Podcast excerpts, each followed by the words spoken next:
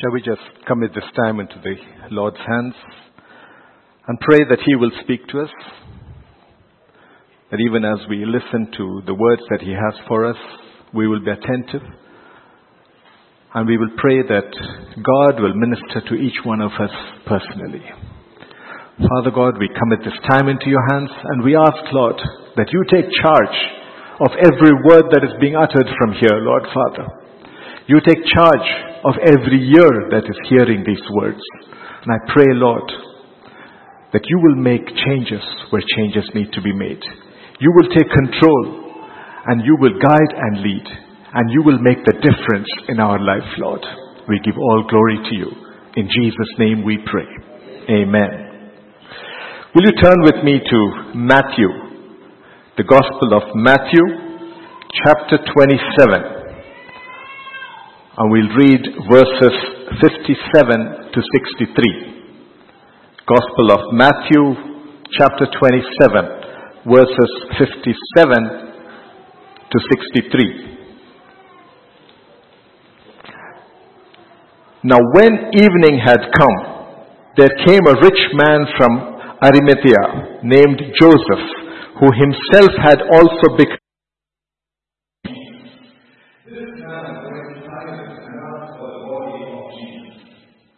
commanded the body to be given to him. Joseph had taken the body, he wrapped it in a clean in his new tomb, which he had hewn out of the rock. And he rolled a large stone against the door of the tomb and departed. And Mary Magdalene was there, and the other Mary, sitting opposite the tomb. On the next day, which followed the day of preparation, the chief priests and the Pharisees gathered together to Pilate, saying, Sir, we remember while he was still alive how this deceiver said, After three days I will rise. Let's also turn to the Gospel of Luke, chapter 23, and we'll read a very similar passage, verses 50 to 56. Luke 23, 50 to 56. Now behold, there was a man named Joseph, a council member, a good and just man. He had not consented to their decision and deed. He was from Arimathea, a city of the Jews, who himself was also waiting for the kingdom of God. This man went to Pilate and asked for the body of Jesus.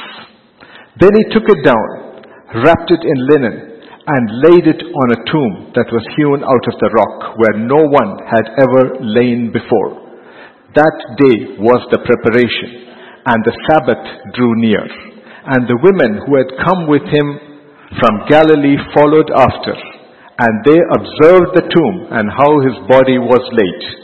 Then they returned and prepared spices and fragrant oils, and they rested on the Sabbath according to the commandment. In May 2005, that is exactly 10 years back, two Japanese soldiers were discovered hiding in the jungles of Mindanao in the Philippines. They were old men, each in their 80s, and they still carried the rifles they had been issued in 1945 when Japan was a major player in the Second World War. The Filipino people who discovered these two old men had difficulty in convincing them that the war was over 60 years back and that Japan was now a highly successful nation. In fact, it was the number one nation in Asia and the second biggest economy in the world. This was in 2005. The men refused to accept these facts till a fellow Japanese was brought to speak to them. For 60 years, these two soldiers had lived, assuming that their country was destroyed and lost, and everything they had was lost. What a loss of 60 years. They went as young men, and now they are old men in their 80s. It's a nice story. It's a sad story. But if you really look at the story, this is a story many of us are living today.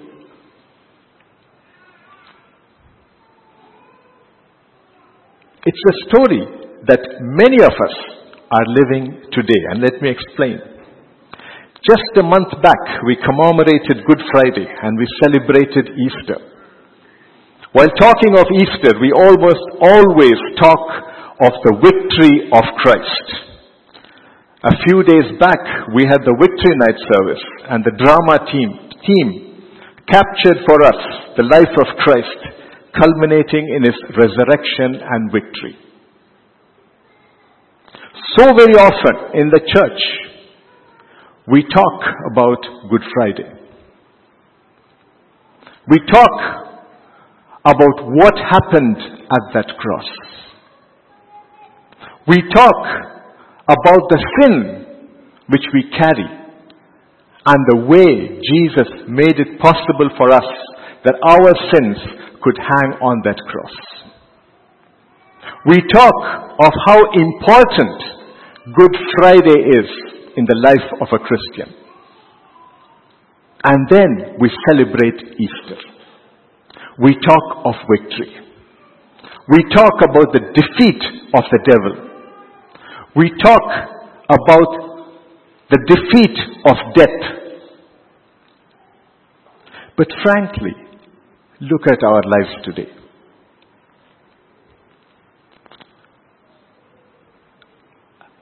Do, do, does our life really reflect Easter?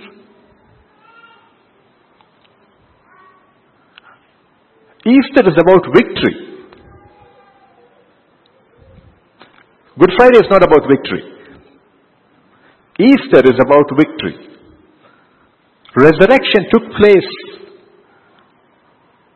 on, on Sunday, on Easter Sunday. That represents victory. But look at our lives today. Is our life a life of victory? I really want us to contemplate that. Or, like many other things that we do, and like many other things that many other people do all over the world, has Easter and Good Friday just become one day to celebrate in a year and then wait for it for next year. And in between, we forget that we have just celebrated victory. Is that what life is all about? Does our walk match our talk? Does our walk in life reflect our faith? Or are we the kind of people who simply say, talk is talk, walk is walk, but please do not link my walk with my talk. It's an entirely different story. Now let me take you back a little bit in history. Let me take you back in time about 1982 years back. Let's assume for a moment, okay, so now this is flashback time. Okay, assume that you're sitting in a, well, we're looking at Revelation and we've said that in Revelation there's a lot of flashbacks that we look at. Okay, so now it's flashback time. We're going back in time. And assume that you are in the year AD 333. And let's assume that is the year Jesus Christ died on that cross.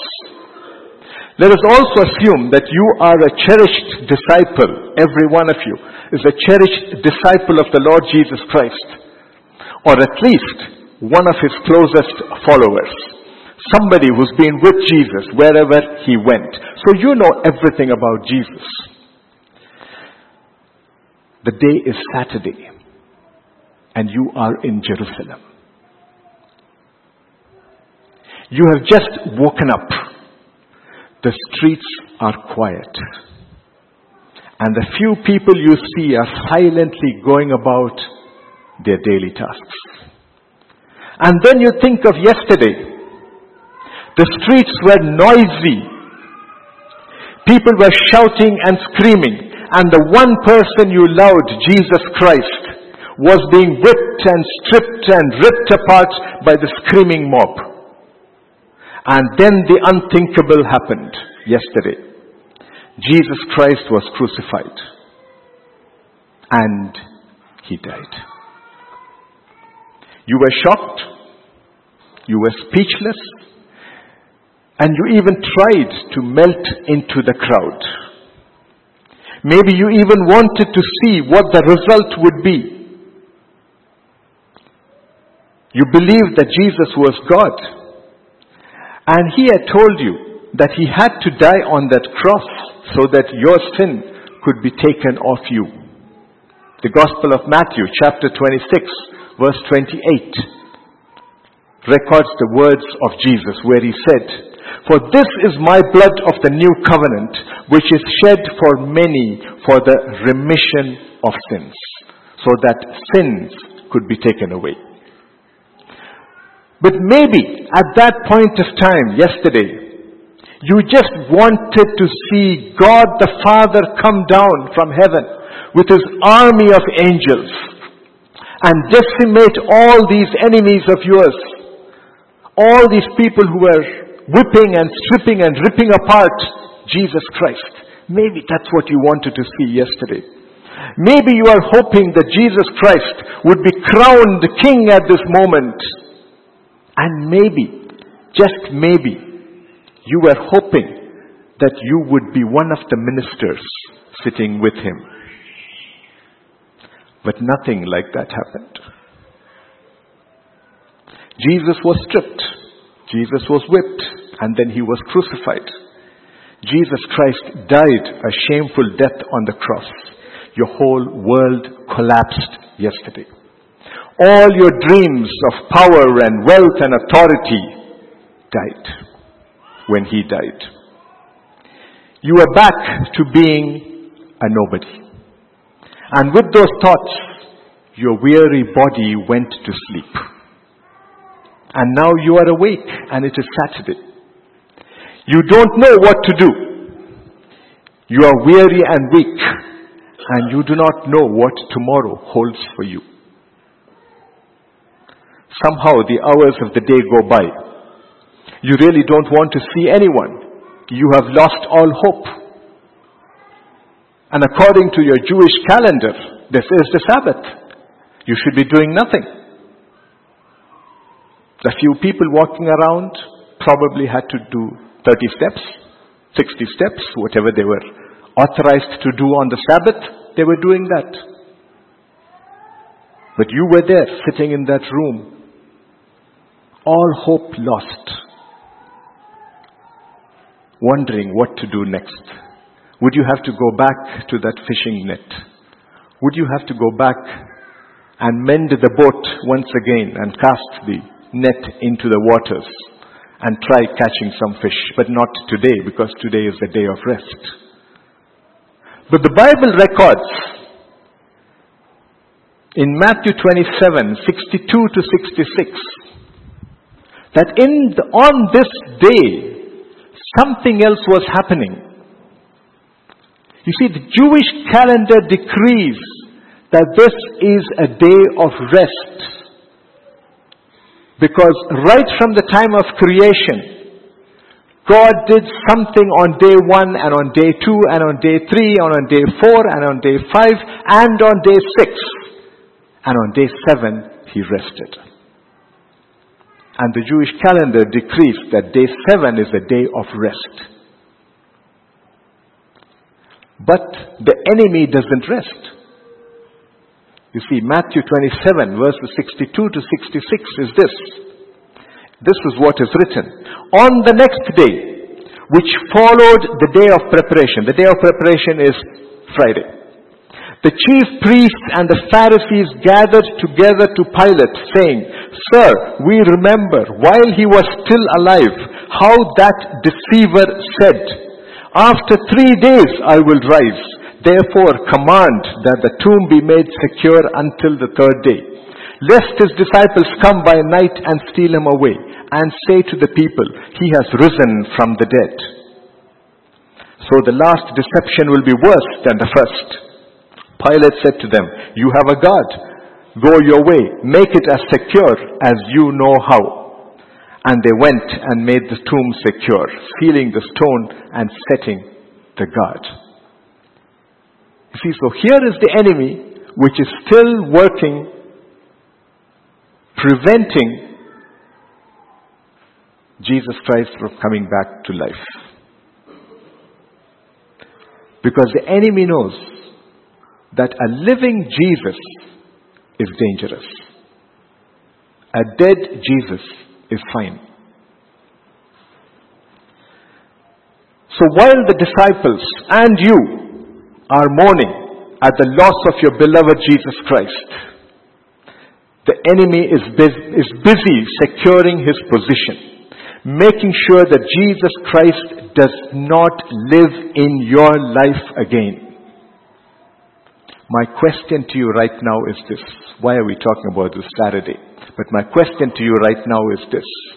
Is this the scenario that was played out 1982 years back? Or is this a realistic description of your life today? Be truthful. Look at your life today.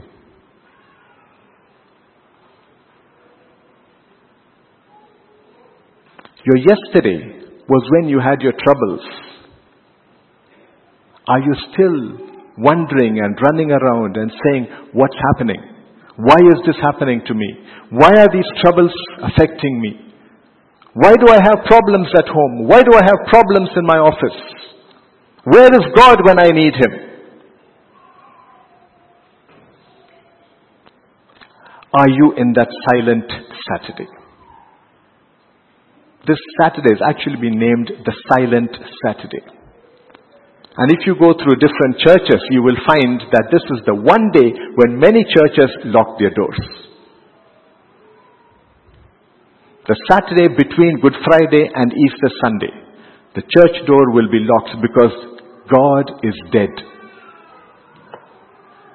Even today.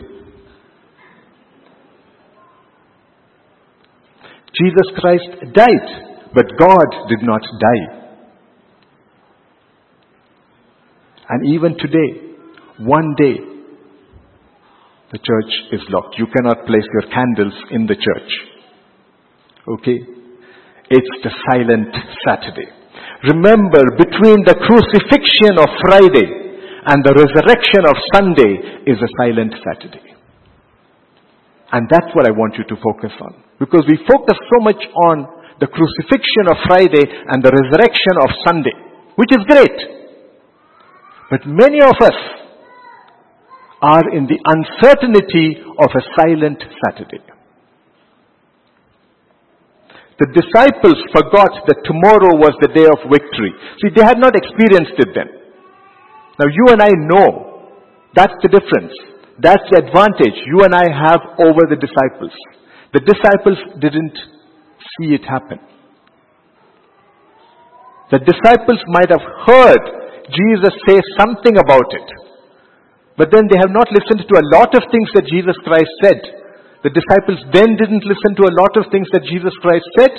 We don't listen to a lot of things that Jesus Christ says. So that's no different. Okay, but the reality is at that point the disciples didn't know. Jesus Christ is dead. That's all they knew. Okay? But Jesus Christ had, had quoted in Luke, in Luke 24 verse 7. The Son of Man must be delivered into the hands of sinful men and be crucified and the third day rise again. These were the words of Christ. He said it, He did it. But at that point of time, the disciples might not have remembered these words. They have forgotten that tomorrow is the day of victory because that's what Jesus Christ said is going to happen. Remember this. Sin was defeated at the cross. Victory over death was seen at the empty tomb. So between the defeat of sin and the victory is a period of time. And many of us are living in that period of time. We talk as if we are living in the face of victory. But our lives are reflecting the silent Saturday. The lives we live is actually a reflection of the silent Saturday. It's as if we have not experienced the victory of resurrection. And that is why I asked that question in the beginning. Is Easter just one day that we remember once a year and then wait for it for next year? Or is it, is it a day that is real, is really true every day in our lives? Is the victory of Jesus Christ realistic? Is it actually true in your life and my life every moment? Or it's over for 2015. Let's wait for 2016. That's the question. So between nailing our sins to the cross on that Friday and our victory over every death-like situation on Sunday is a silent Saturday. And remember, the silent Saturday concept is not new in the Bible at all. Go right to the beginning. Before Adam got his Eve, there was a waiting period. He was alone. Adam and Eve never came together. There was a waiting period. Between the days of the straw and brick in Egypt to entering the land of milk and honey, the Israelites had a silent Saturday of 40 years. They came out of one situation, but because of what they said and did and their disobedience, their silent Saturday was prolonged for 40 years before they could enter and taste the victory of Canaan. Before he became a prosperous governor, Daniel had to spend one night in the lion's den. That was his silent Saturday.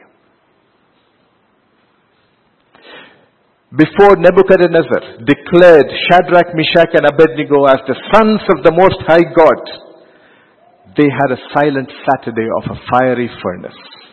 They had to go through it. Maybe some of you are in the lion's den. But remember, Daniel didn't die in the lion's den. You see, we always need to remember the victory which follows. Don't dwell on the lion's den. You are in the lion's den, fine. God shut the mouths of the lions. God will shut the mouth of the lions in your lion's den. Because tomorrow you are going to stand victorious next to the king. Shadrach, Meshach, and Abednego went through the fire. Maybe some of you are in that kind of a situation. I don't know. Maybe you are in that kind of a situation. But in that fire, there was a fourth man who appeared to be the Son of God. And then Shadrach, Meshach, and Abednego came out. Not a hair on their body was singed. The fire had been raised seven times more than usual, but not one hair on the body. Now it's okay for me, but for many of you. There's a problem. Okay, not one hair on Shadrach, Meshach, or Abednego was singed, and they came out. And the king testified that these three young men were the sons of the Most High God. There is a victory that will follow.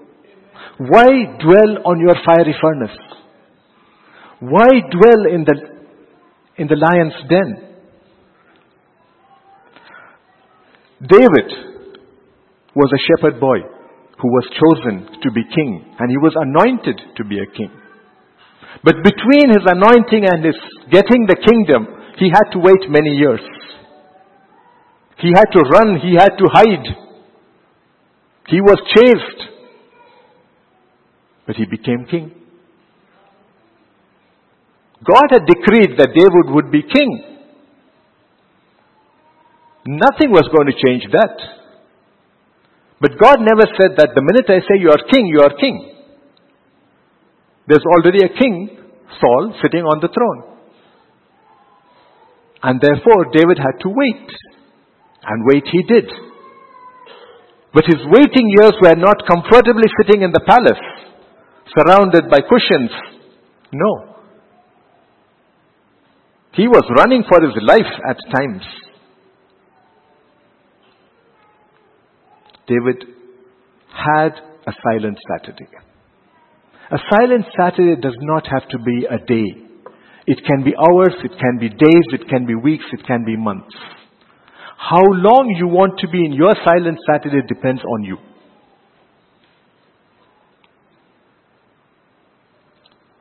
The quicker you recognize that there is a victory on the other side, the faster you will come out of your silent Saturday. But it's you and me who has got to recognize that. Next time you hear somebody giving a testimony from here, listen to me.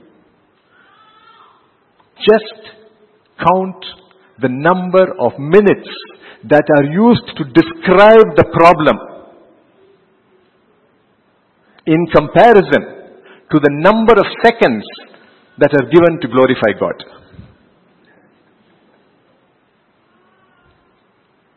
The longer you dwell on your problem, the longer you will continue to be in your silent Saturday. Everything looks bleak. The disciples did not know what to do. You were there 1982 years back. You did not know what to do. Okay, but today our situation is slightly different. Between the burial of Lazarus and his returning to life and walking out of that grave was four days of mourning. That was a silent Saturday. But it had to be there. The victory does not come immediately all the time. Sometimes, yes, it does. Now, don't mistake me. It can happen instantly. That's God's sovereign right. Why do we call him sovereign? Sovereign means he has the authority to do what he wants to do. That's what's meant by sovereign. No questions asked. And no questions can be asked against a sovereign's decision. And God is sovereign. So He has a right to decide whether He's giving it to you immediately or later. Now, I don't know if you are in your silent Saturdays.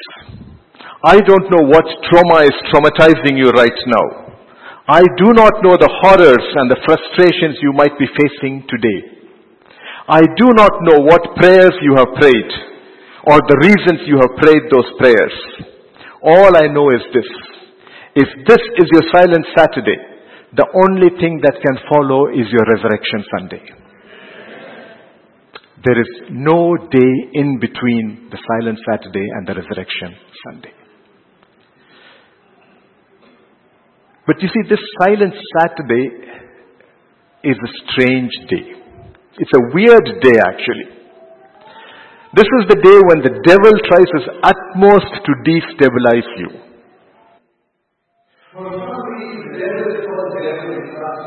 Letter D, and everything that he does also has the letter D in it. He tries to destabilize you. We know that his major modus operandi is deception. And the other things that he likes to do is he likes to produce doubt, depression, discouragement, despair, delay, and dead ends. Everything about the devil is D, so stay away from D's. Okay. The devil's first sentence, as recorded in the Bible to Eve in the Garden of Eden, is all about casting doubt. Genesis 3:1, it is written, Now the serpent was more cunning than any beast of the field which the Lord God had made. And he said to the woman, has God indeed said, You shall not eat of every tree of the garden? He put doubt into the minds of the woman. And the biggest mistake Eve made was responding to those words of doubt. Maybe she wanted to clarify the statement. Maybe she thought that the serpent did not understand the situation.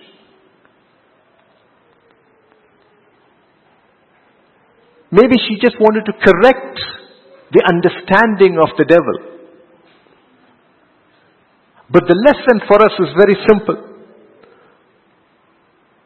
Don't try to correct the devil. Let him say what he wants to say. Don't respond to doubt. You see, science tells us that opposites attract. Physics, the laws of physics, tells us that if you are dealing with some magnetism or something like that, you have the South Pole and the North Pole, and uh, positive and negative and dislikes attract or opposites attract. That doesn't work in the Bible. You see, the opposite of doubt is faith. Now, faith and doubt cannot be together. If there's doubt, there's no faith. If there's faith, there's no doubt. Okay, so science falls way short of the standards set in the Bible. So do not respond to doubt. In Proverbs chapter 3 verses 5 to 8, it is written, and I am quoting the, the ESV Bible. Trust in the Lord with all your heart and do not lean on your own understanding. In all your ways acknowledge Him and He will make straight your paths. Be not wise in your own eyes. Fear the Lord and turn away from evil. It will be healing for your flesh and refreshment to your bones. Trust in the Lord with all your heart. Complete implicit trust, faith in God. And turn away from evil. Have nothing to do with doubt, with depression, with words of despair, with words which delay you, which words of deception. Stay away from that.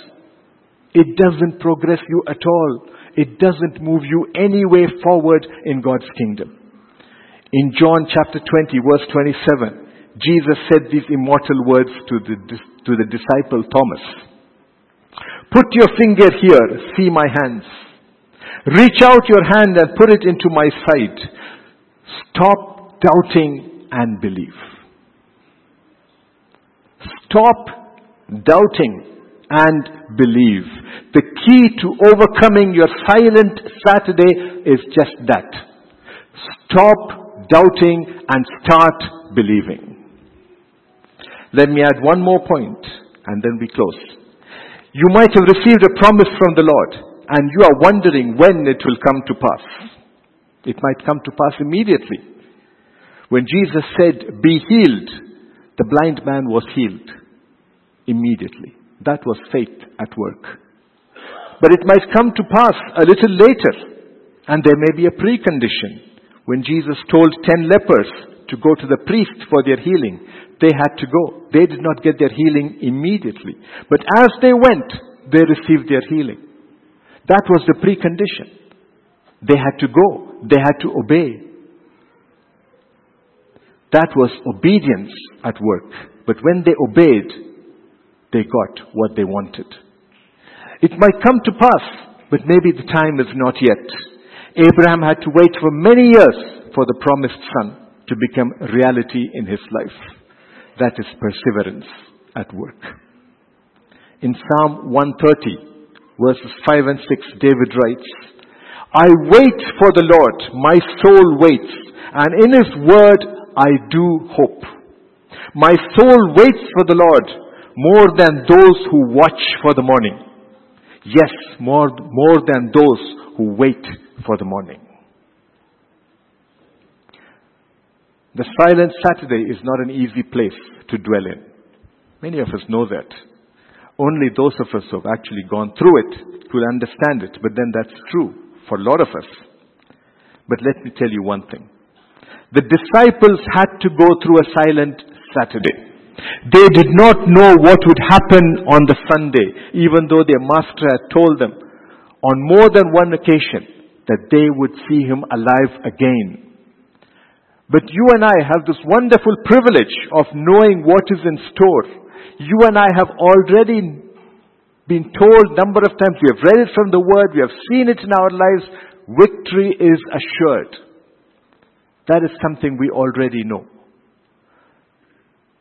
So as we conclude, What are we to do today? Our Saturday of silence. Three very simple things. Number one, have faith. Trust God to do what He said He will do. Stop doubting. God is not a liar. Number two, be obedient to the Word of God. Look at your life again. Has God asked you to do something? Do it. Number three, persevere. In Jeremiah chapter 29 verse 11, God says, For I know the plans I have for you, declares the Lord. Plans to prosper you and not to harm you. Plans to give you hope and a future. Just learn to wait on the Lord. Shall we pray?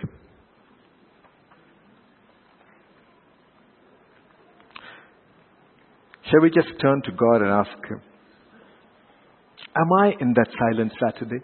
Is that the way I've been living my life? Have I known of your victory and yet I've been doubting? I've been wondering what's happening. I've been talking negative things.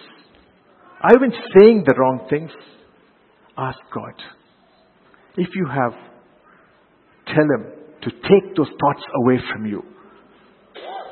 Trust God. If God is not interested in your future, whoever is, God has told us that He has plans for us, plans to prosper us, not to harm us. Accept it.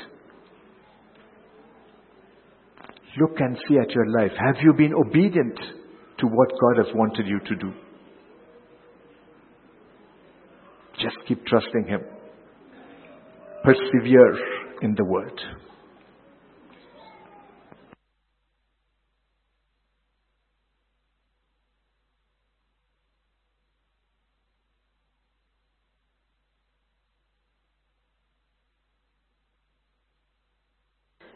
In Jesus' name we pray.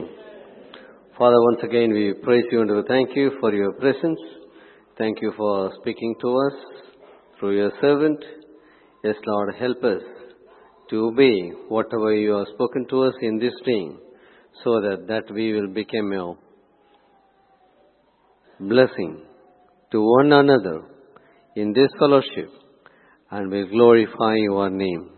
In Jesus' precious name we pray. Amen. Once again, it's our privilege to come to the Lord's table. And all of you know that it is for the children of God and it is not as a ritual.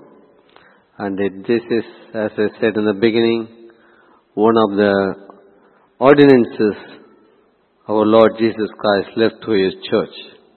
The first one is the baptism, that is the waters of baptism, the where we do that as a symbol of new life in a Christian life. And this one is uh, another ordinances. Again, it is a symbol of what our Lord Jesus Christ has done for each and every one of us. Those who accepted Him as the Lord and Savior and obeyed Him, and they are the one who can take part in this Lord's table. And it is uh, again a symbolic observance. Yet it is the one who holds the meaning for the child of God when we come to this Lord's table.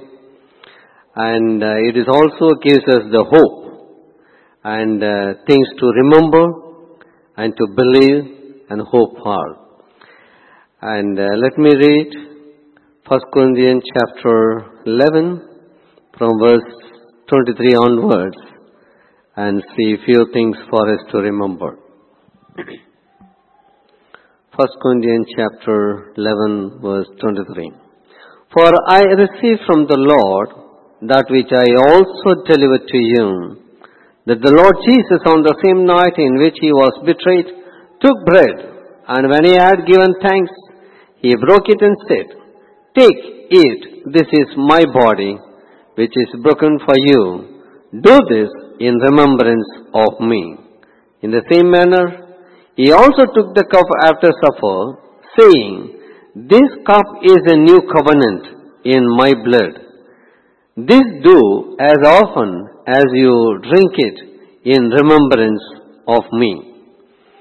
For as often as you eat this bread and drink this cup, you proclaim the Lord's death till he comes. Therefore, whoever eats this bread or drinks this cup of the Lord in an unworthy manner will be guilty of the body and the blood of the Lord. But let a man examine himself, and so let him eat the bread and drink of the cup. For he who eats and drinks in an unworthy manner eats and drinks judgment to himself, not discerning the Lord's body. For this reason, many are weak and sick among you, and many asleep. For if we would judge ourselves, we would not be judged. But when we are judged, we are chastened by the Lord, that we may not be condemned with the world. Once again, dear children of God, when we come to the Lord's table, the bread and the wine is reminds us as the body of Christ and the blood of our Lord, our Savior. And there are things for us to remember. And first of all, to remember, remember the agonizing of Lord. That is the suffering of our Lord. It is for each and every one of us who accepted Him. For our sake, He has gone through that kind of suffering. And also, He has achieved in the sense, we have to remember the new life what He has assured for us.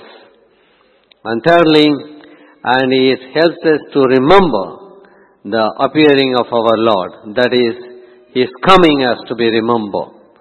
So, it is not as the world believe Jesus Christ is dead and uh, that is forever. No. We have a great hope of the resurrection of our Lord. As He resurrected and He live forever. The same thing, we, when we die, and we will rise again, and we will be with the Lord. And as a symbol, we all gone through, through our waters of baptism, buried, and we rose, and we came as a new person, a new person in Christ. So this table is kept for us to celebrate the victory what the Lord Jesus Christ won on the cross. It was happened before 2000 years ago. So now it is a time for us to examine ourselves and comes to the Lord. When you come to the Lord once again, before you are coming, please check yourself. Examine yourself. There are three kind of people over here. One, if you are unsaved or not accepted Christ as a Lord and Savior, it's a time for you to think of way you live and uh, recognize or identify your sin and confess before the Lord and see that you receive Jesus Christ in your life. Secondly, if you are a saved person and there are things in your life that are hindering in your walk with God, again, bring them before this altar and this afternoon so that the one who kneeled before 2000 years ago will carry your burdens and your hindrance and they set you free so that you will take part in this table. Thirdly, if you are a saved person and there are storms in your life or obstacles in your personal life, very especially in the spiritual life, that you cannot take it, confess before Him and ask for His forgiveness. Then if you are not having guilty and uh, having assurance that God has forgiven your sin, then you are free to come. Let us close our eyes. Examine these things. Whatever God has spoken to you in this day, remember. Do you know Jesus Christ in your life? Do you accept Him? If you recognize you are a sinner and you need a Savior, confess over your sin to the Lord. He is there to forgive you. If you are a saved person and you are going through sinful life, something is hindering you, confess before Him. The Lord will forgive you and set you free.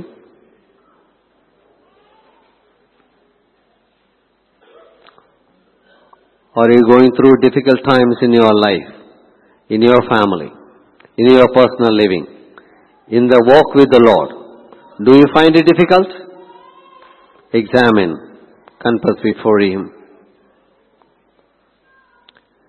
Gracious Heavenly Father, we thank you for the great privilege what you have given to us. As you kept this table before us, Lord, to come in union, to take part in this table, especially to remember your body which was beaten before 2000 years ago. Remember the blood which was shed on Calvary on our behalf. Lord, when we take it, we have a life in us, O Father. So Lord, we pray the bread and the wine in the name of Jesus Christ and sanctify it. And also we pray for your children, those who are having guilty of in their life. Lord, convince them. Spirit of God, minister to them. Set them free so that with all conscience and freedom they will come and take part in this table. In Jesus' most exalted name we pray. Amen. Once again, this table is kept for the believers, those who accepted the Lord Jesus Christ as the Lord and Savior and obeyed them in the waters of baptism. And uh, as I said, if you are convinced and it is a time for you, if you are not, uh, if you are convicted of your sin and are not set you free, and uh, please refrain from taking this Lord's table and others please cooperate with the ushers as they are going to guide you. Thank you.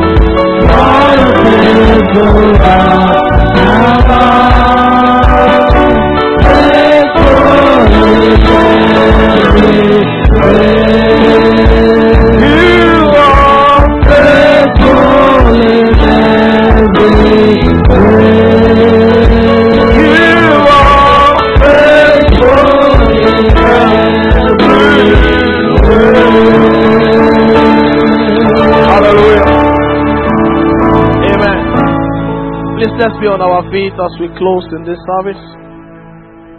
Let's bless the name of the Lord for the privilege of the table. We have been fed double fold today. He has sent His word powerfully and He has sent His flesh and His blood. Jesus, we thank you for your word unfailing, for your flesh and your blood that cannot fail. Thank you for strength to go through this new month. The word and the communion is more than enough to see us through this new month. Thank you, Lord. Somebody give him thanks for his word, for the flesh and the blood, sustaining power throughout this month. No more breakdown, no more failure, no more harassment. We are breaking forth on every side. Everything is working for our good and to our advantage this new month.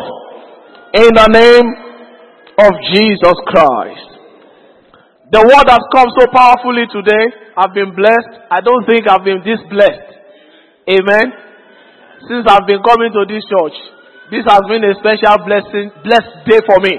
I don't know about you. That means this month shall be a special month of blessing. In the name of Jesus. Now God's servant said, have faith in God. I had it. I wrote the three, the three things down. Have faith in God. He will do what he says he will do. Amen. So that means whatever is a concern for you, rest.